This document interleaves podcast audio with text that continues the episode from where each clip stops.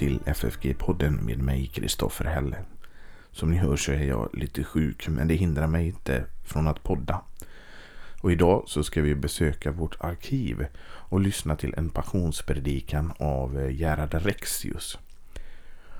Och eh, passionstiden och påsktiden den är ju slut men det är alltid bra för oss kristna att påminna oss om det. Gerhard Rexius han var född 1898 i Göteborg och han var son till eh, domprosten Nathaniel Rexius. Han prästvigdes 1921 och sedan blev han fabrikspredikant i Rydboholm utanför Borås. Han blev sedan kommunister i Annedals församling och 1931 så blev han kyrkoherde i Vasa församling i Göteborg. Han gick i pension och blev emeritus 1966. Och det är för det, den predikan vi ska få lyssna på idag är från 1967. Och året efter, 1968, så gick Gerhard Rexius bort. Och innan vi börjar så vill jag påminna om att om man vill ge ett bidrag till församlingsfakultetens och poddens arbete, gör det gärna på Swish. Numret finns i avsnittsbeskrivningen. Nu, Gerhard Rexius, god lyssning.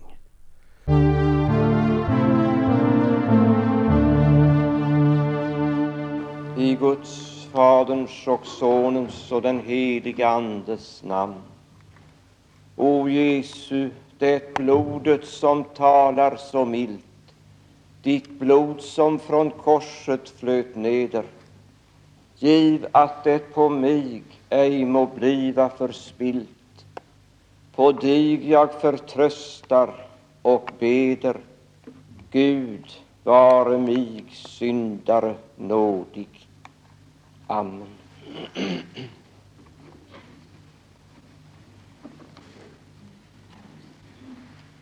Vår passionstext ikväll är de tre första styckena i första akten av vår Herres Jesu Kristi lidandes historia.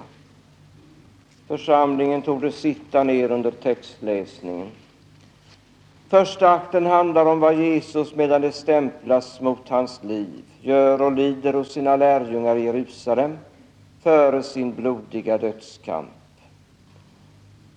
Då det osyrade brödets högtid var nära sade Jesus till sina lärjungar i veten att det två dagar härefter är påsk. Då skall Människosonen bliva förrådd och utlämnad till att korsfästas. I den tiden församlade sig översteprästerna och folkets äldste hos översteprästen som hette Kaifas i hans hus och rådslog om att låta gripa Jesus med list och döda honom. Men det sade icke under högtiden för att ej oroligheter skulle uppstå bland folket. Men Satan for in i Judas som kallades Iskariot och som var en av de tolv. Denne gick bort och talade med översteprästerna och befälhavarna för tempelvakten och sade Vad vill ni giva mig för att jag skall överlämna honom åt eder? Då blev de glada och förklarade sig villiga att giva honom en summa penningar. Och han gick in på deras anbud, och de vägde upp åt honom trettio silverpenningar. Och från den stunden sökte han efter lägligt tillfälle att förråda honom utan att någon folkskockning uppstod. Så kom nu den dag i det osyrade brödets högtid då man skulle slakta påskalammet. Då sände Jesus åstad Petrus och Johannes och sade Gå åstad stad och reden till åt oss så att vi kunna äta påskalammet. De frågade honom, var vill du att vi skulle reda till det? Han svarade dem, när de kommer in i staden skulle ni möta en man som bär en kruka vatten. Följen honom till det hus där han går in. Och sägen till husbonden i det huset. Mästaren låter säga, min tid är nära. Var finnes berget där jag skall äta påskalammet med mina lärjungar? Då skall han visa eder en stor sal i övervåningen tillredd och ordnad för måltid. Reden till åt oss där. Och lärjungarna begåvo sig iväg och kom in i staden och funno det som han hade sagt dem. och de redde till påskalammet. När det hade blivit afton kom Jesus med de tolv till salen där måltiden var tillredd och lade sig till bords och apostlarna med honom. Och Jesus visste att stunden var kommen för honom att gå bort från denna världen till Fadern. Och så som han allt hittills hade älskat sina egna här i världen, så gav han dem nu ett yttersta bevis på sin kärlek. Han sade nu till dem, jag har högeligen åstundat att äta detta påskalamm med eder, förrän mitt lidande begynner. Ty jag säger eder att jag icke mer skall fira denna högtid, förrän den kommer till fullbordan i Guds rike. Och han lät giva sig en kalk och tackade Gud och sade, tagen detta och delen eder emellan. Ty jag säger eder att jag härefter icke förrän Guds rike kommer skall dricka av det som kommer från vinträd. Medan de nu åtog tog Jesus ett bröd och välsignade det och bröt det och gav åt lärjungarna och sade Tagen och äten, detta är min lekamen som varder utgiven för eder. Gören detta till min åminnelse. Och han tog en kalk och tackade Gud och gav åt dem och sade Dricken härav alla. Denna kalk är det nya förbundet i mitt blod, som varder utgjutet för många till syndernas förlåtelse. Så ofta i dricken den, så gören detta till min åminnelse. Och det drucko alla därav. Mellan lärjungarna hade uppstått en tvist om vilken av dem som skulle räknas för den störste. Och Jesus, som visste att Fadern hade givit allt i hans händer, och att han hade utgått från Gud och skulle gå till Gud, stod upp från måltiden och lade av sig överklädnaden och tog en linneduk och band den om sig. Sedan slog han vatten i ett bäcken och begynte två lärjungarnas fötter och torkade dem med linneduken som han hade bundit om sig. Så kom han till Simon Petrus. Denne sade då till honom, Herre, skulle du två mina fötter? Jesus svarade och sade till honom, vad jag gör förstår du icke nu, men framdeles skall du fatta det. Petrus sade till honom, aldrig någonsin skall du två mina fötter. Jesus svarade honom, om jag icke tvår dig, så har du ingen del med mig. Då sade Simon Petrus till honom, Herre, icke allenast mina fötter, utan och händer och huvud. Jesus svarade honom, den som är helt tvagen, han behöver sedan allenast två fötterna. Han är ju i övrigt hel och hållen ren. Så är den och i rena, dock icke alla. Han visste nämligen vem det var som skulle förråda honom. Därför sade han att de icke alla vore rena. Sedan han nu hade tagit deras fötter och tagit på sig överklädnaden och åter lagt sig ned vid bordet, sade han till dem, förstår ni vad jag har gjort med eder? I kallen mig mästare och herre och i sägen rätt, ty jag är så. Har nu jag, eder herre och mästare, tagit edra fötter, så är nog i pliktiga att två varandras fötter. Jag har ju givit eder ett föredöme för att I skolen göra så som jag har gjort mot eder. Konungarna uppträda mot sina folk såsom härskare, och de som hava myndighet över folken kallas nådiga herrar. Men så är det icke med eder, utan den som är störst bland eder, han vare såsom den yngste, och den som är den förnämste, han vare såsom en tjänare. Ty vilken är större, den som ligger till bords eller den som tjänar? Är det icke den som ligger till bords? och likväl är jag här ibland eder såsom en tjänare. Sannerligen, sannerligen säger jag eder, tjänaren är icke för mer än sin herre, ej heller sändebudet för mer än den som har sänt honom. Då i veten detta, saliga är ni, om i och gören det.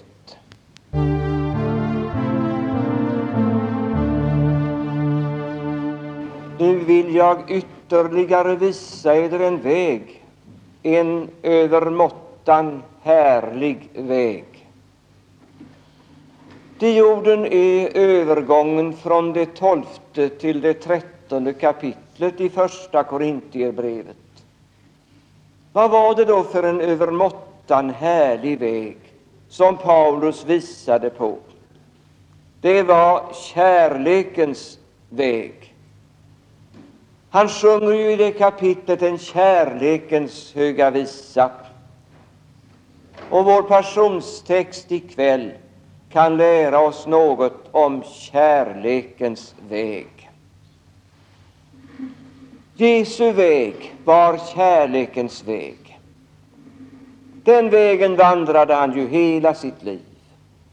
Och nu den sista kvällen så hette det om honom så som han allt hittills hade älskat sina egna här i världen så gav han dem nu ett yttersta bevis på sin kärlek. Det var ju endast på grund av sin stora kärlek som han hade kallat dem till sina lärjungar. I outtröttlig kärlek fortsatte han att undervisa och fostra dem. Han var för dem en faderlig vän. Därför ser vi honom också i vår text fullgöra en israelitisk husfars åliggande att när det osyrade brödets högtid gick in samla sitt husfolk till påskalammsmåltid. Han försummade det inte heller den gången, fastän han visste att hans bittra lidande snart skulle börja. Utan han drog försorg om att han och lärjungarna skulle få ett rum där de kunde äta påskalammet. Visst var det många, många dörrar som var stängda för Herren Jesus, vars död översteprästerna och de äldste redan hade beslutat. Men han hade åtminstone en vän som inte tvekade att ställa salen i övre våningen i sitt hus till hans förfogande när Petrus och Johannes kom till honom med den hälsningen från Jesus min tid är nära. Var finnes berget där jag ska äta påskalammet med mina lärjungar? Och vid det dukade påskalammsbordet var det som Jesus gav dem det yttersta beviset på sin kärlek då han instiftade sin heliga nattvard. Och nattvardens djupaste betydelse det är ju att Jesus aldrig lämnar sina lärjungar på jorden, utan på nytt och på nytt kommer till dem och ger sig själv åt dem i, med och under bröd och vin. Vid nattvardsbordet, som de sedan ofta skulle duka, skulle de ju äta och dricka till åminnelse av det som hände när hans lekamen blev för dem utgiven och hans blod för dem utgjutet. Och nu hade ju Herren sagt redan i Gamla testamentet att på det rum där han stiftar en åminnelse av sitt namn, där vill han komma till det sina. Alltså är det ett uttryckligt löfte fästat vid nattvardsbordet, när nattvard firas till åminnelse av Jesu namn och Jesu försoningsgärning då vill han också komma till sina lärjungar och komma framför allt med den största av alla gåvor, det är syndernas förlåtelse.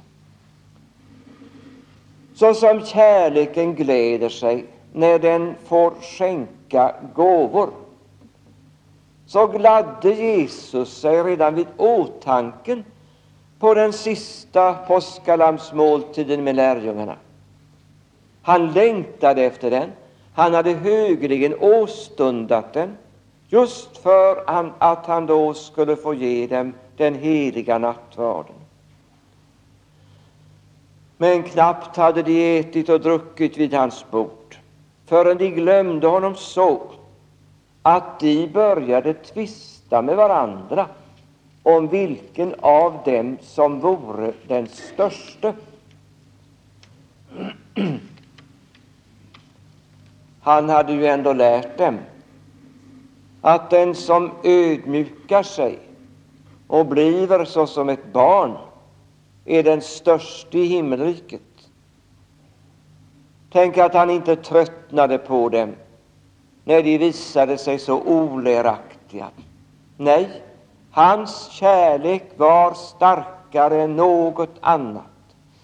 Utan ett enda skarpt och häftigt ord började han på nytt att undervisa dem om den sanna ödmjukheten, om det tjänaresinne som han vill ha hos de sina.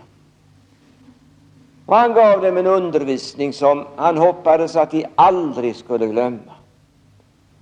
Ty när var och en av dem ville vara den störste, så ödmjukade han sig och blev den minste när han gick omkring och tvådde deras fötter, vilket annars ålåg den ringaste slaven. Han såg att lärjungarna var i stor fara. Ty det är så att när en människa drömmer om att vara den störste, så är fallet mycket nära. Ty det besannar sig alltid att högmod går före fall. Han visste att en av dem skulle förråda honom, Judas, som nyss varit borta hos översteprästen och sålt sin mästare för trettio silverpenningar. Måste han med blödande hjärta ge honom förlorad, så var han så mycket mer rädd om de elva uppriktiga. Och i sin kärlek gjorde han allt för att rena dem framför allt från högmodssynden. Han gav dem genom sin egen ödmjukhet och tjänst ett föredöme som han ville att de skulle efterfölja.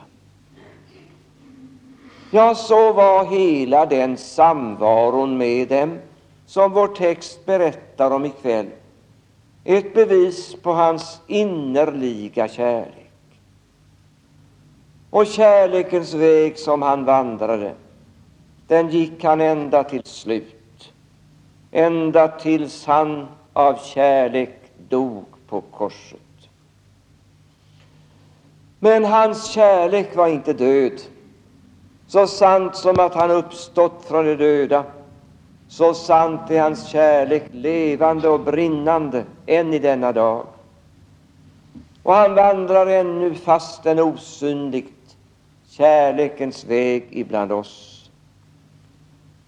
när han med sitt ord kallar människor att vara hans lärjungar. När han med sitt ord och sin ande fostrar dem. När han tar itu med deras fel för att rädda dem från att gå vilse i synden. När han ställer dem inför vad ordet säger om hans ödmjukhet så att de riktigt måste skämmas över sin högfärd. När han samlar dem omkring sitt nattvardsbord för att där stärka dem i tro och kärlek och det eviga livets hopp. Och när han på deras vandring, och i synnerhet när de är trötta och håller på att digna, låter dem se i sitt ord en skymt av den stora nattvarden i himmelen, där han ska fira en evig glädjemåltid med dem, så är allt detta bevis på att han går fram kärlekens väg. Men sen är det ju visst sant att ingen kan pejla djupet av hans kärlek och att det är så mycket, mycket som hans lärjungar inte förstår och som de inte tror kan vara kärlek därför att det är så bittert, så svårt, så förödmjukande. Men som de en gång ska fatta och förstå att även det var kärlek. Det ordet gäller dock varje Jesu lärjunge. Han Jesus har hittills älskat dig. Och han ska fortsätta att älska dig tills han får bärgat dig in i sin himmel, där du såsom aldrig här ska få se bredden och längden och höjden och djupet av hans kärlek som övergår all kunskap. Men det var visst inte alla som var tacksamma för Jesu kärlek. Nej, hans fiender, som omtalas i texten, de var ju församlade för att döda honom. De såg ingenting av hans kärlek. De var så förblindade utav hat. Men Jesus älskade också sina ovänner. Men när de försköt hans kärlek så måste han lämna dem. Och så kan det ske än idag. Frälsaren går kärlekens väg fram och hans kärlek ville famna och frälsa alla. Men det är många som föraktar och försvår hans kärlek. Måtte vi inte vara bland dem. Även Jesu lärjungars väg skulle vara kärlekens väg. När han har älskat dem så högt, då skulle de väl älska honom igen. Där det finns kärlek till Jesus i ett människohjärta sätter hon honom så högt att hon för allt i världen inte vill mista sin del i honom i frestelsernas stunder som vi möter, så blir frågan den, vem och vad älskar du egentligen högst? Och så kommer världen och lockar med sina trettio silverpenningar, sin vänskap, sitt gillande. Ska du verkligen sälja din del i din frälsare för att få din del i världen som en gång förgås. På lärjungens väg genom livet skulle han bevisa sin kärlek till sin frälsare också därigenom att han har hans kärlek till sitt höga föredöme. Han visade sin kärlek till sin fader genom att lyda hans vilja och om du frågar hur du ska visa din kärlek, så blir svaret det. Däruti består kärleken till Gud, att vi håller hans bud. Den som älskar sin frälsare vill också gärna låta sig rättas av honom, även om det skulle svida i det högmodiga hjärtat. Men på sin väg genom livet har Jesu lärjungar också andra människor med sig. Vad har Jesus att säga om dem? Jo, att han skulle älska dem så som Jesus älskar honom.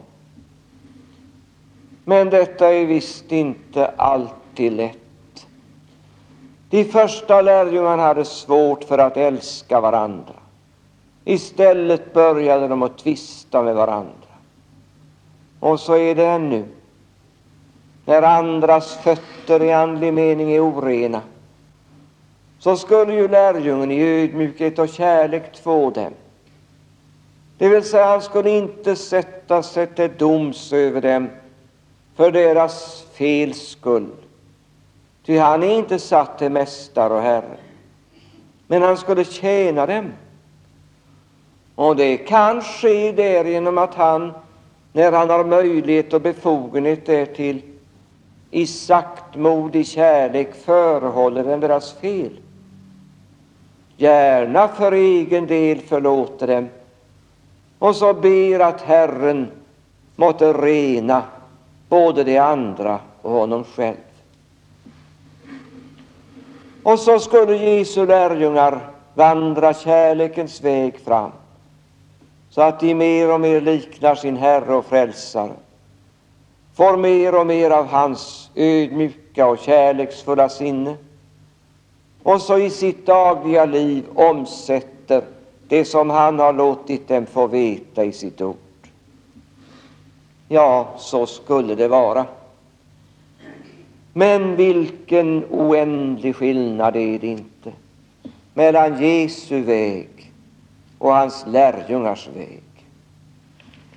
Om Jesu väg kan det i sanning sägas att den från början till slut är kärlekens väg.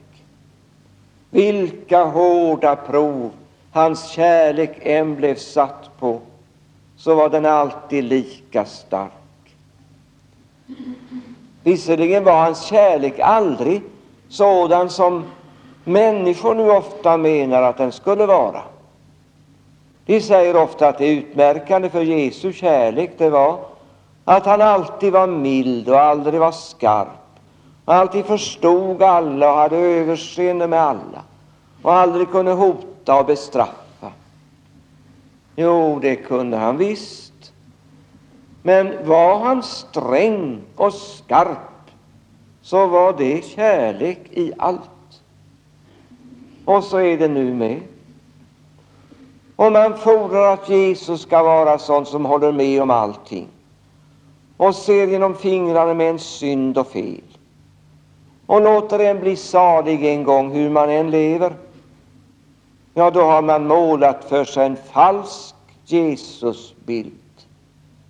Jesus måste än idag varna, tukta, hota, bestraffa just därför att hans kärlek är så stor måste han göra allt för att rädda och frälsa.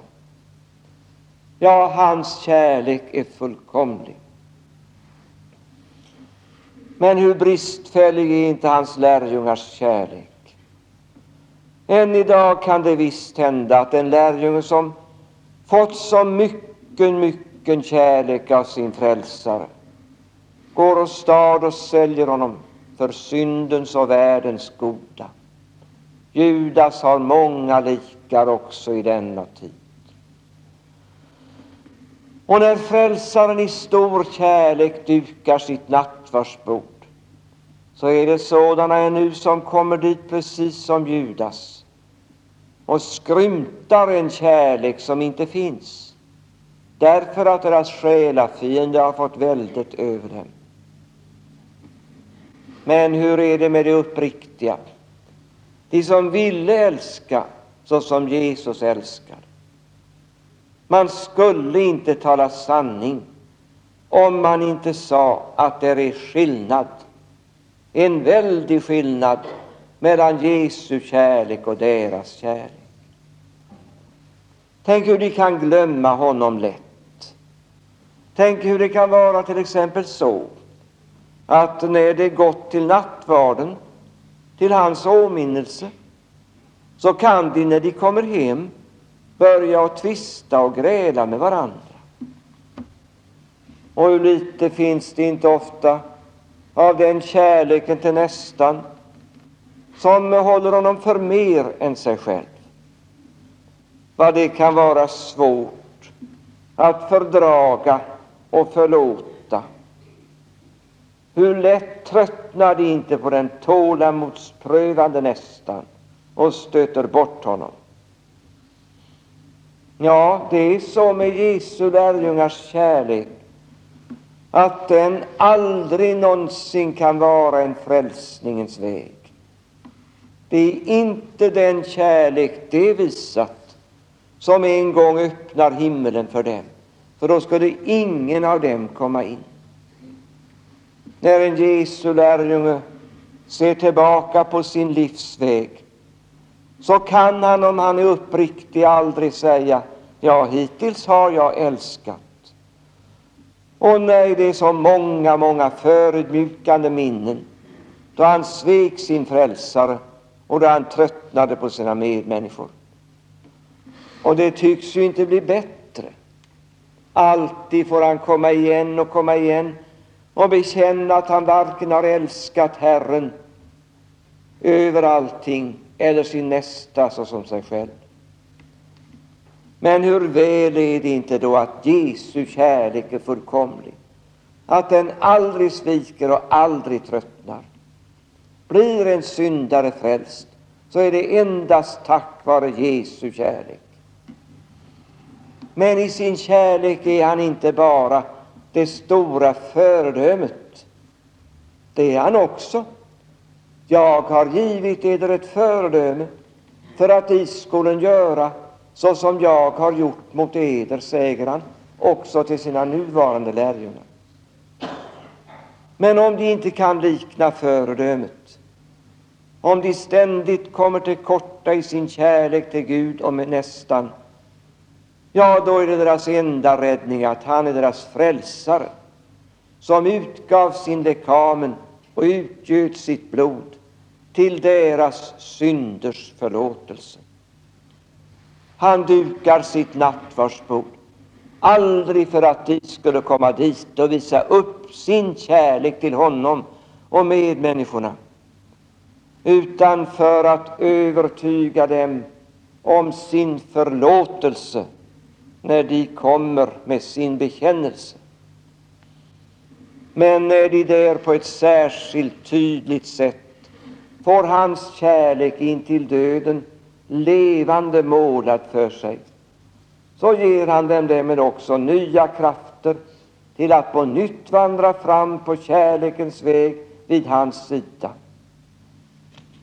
Så är den heliga nattvarden hans kärleks yttersta bevis till hans lärjungar.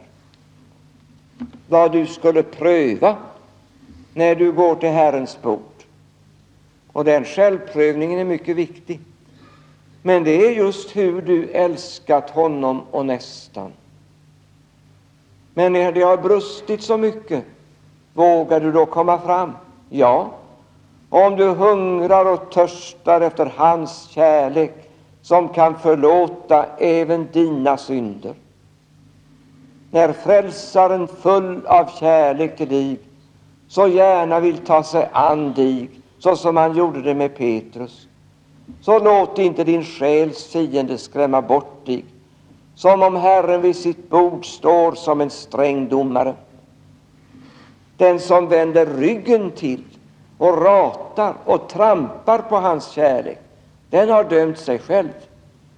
Men den som med alla felen och bristerna kastar sig i sin frälsares armar möter en kärlek som förlåter och helar och tager dig vid handen för att föra dig steg för steg närmare den stora nattvarden i himmelen som han i sin kärlek ska bereda åt de sina.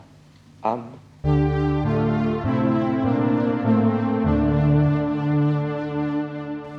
Outsägligen stor, Herre Jesus, var din kärlek till oss fallna människor att du för vår skull blev människa och led smälek, ångest, pina och död för oss syndare som eljest hade måst evigt dö. Giv oss nåd att alltid föra oss till sinnes och i tro mottaga denna din välgärning, så att vi därför lovar dig tillika med Fadern och den helige Ande.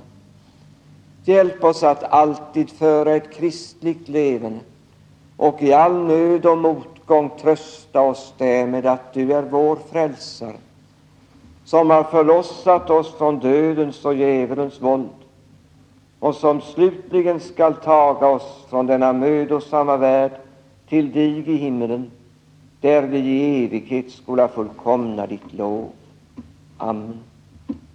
Vaka över oss, käre himmelske Fader och bevara oss för allt ont både till kropp och själ.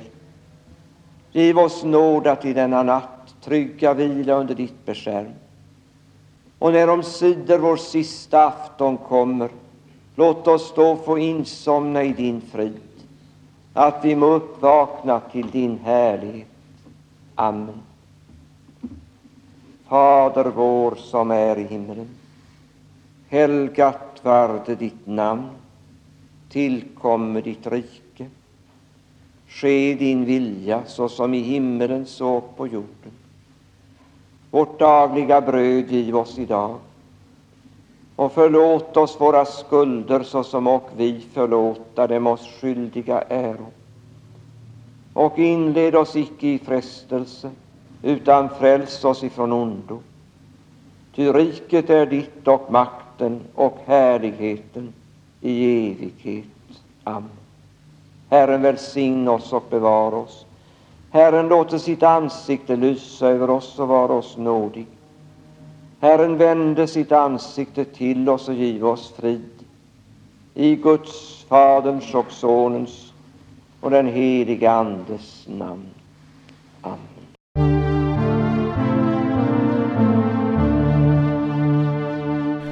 Och eh, jag kan påminna alla lyssnare om att om man på antikvariat eller på annat sätt kommer över hans predikosamling av nåd alena så rekommenderar jag den varmt. Och jag säger vi hörs igen nästa vecka. Hej då.